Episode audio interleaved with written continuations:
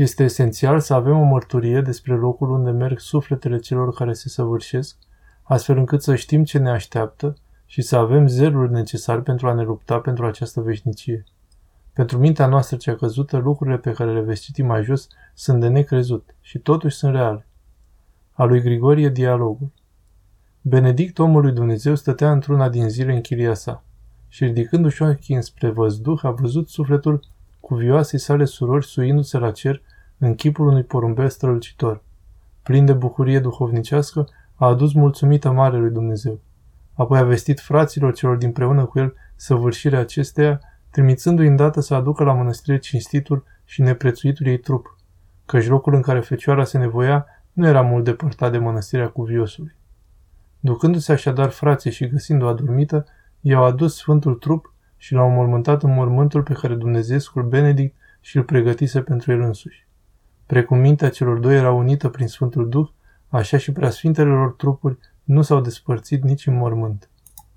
Altădată omul acesta al lui Dumnezeu, stând într-o noapte la fereastră și rugându-se a tot puternicului Dumnezeu, și-a ridicat pe neașteptate privirea și iată s-a arătat din cer atâta revărsare de lumină, încât întreg întunericul nopții a fost aruncat.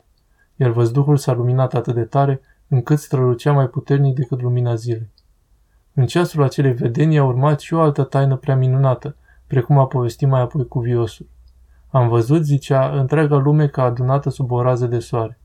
Luând aminte la această strălucire a luminii cerești, a zărit sfântul suflet al episcopului German de Capua, ca într-un glob de foc înălțat la cer de către îngeri. A doua zi, dreptul bărbat a trimis pe cineva la Capua și a aflat că săvârșirea Sfântului German s-a petrecut chiar în clipa în care văzuse suirea sufletului acestuia la cer. Petru, cum se poate ca întreaga lume să se adune ca sub o rază de soare înainte de obștească înviere? Sau cum e cu putință ca lumea toată să fie văzută de un singur om? Grigorie, ascultă cu luarea minte, Petre, ce am să spun.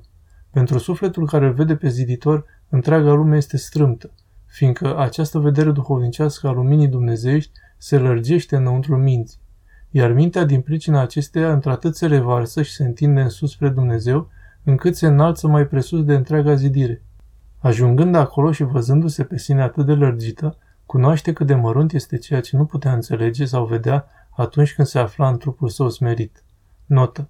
Lucruri care par de însemnate și greu de înțeles, celor care au cunoștință duhovnicească, li se arată ca fiind mărunte, ori lesne de târcuit.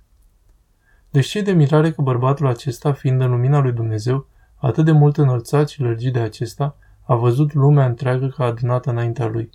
Nu că s-ar fi strâns într-un singur loc cerul și pământul, ci mintea lui, fiind răpită la Dumnezeu și lărgită de lumina aceea duhovnicească, a contemplat cu ușurință în acesta cele văzute, căci fiecare existență este în Dumnezeu.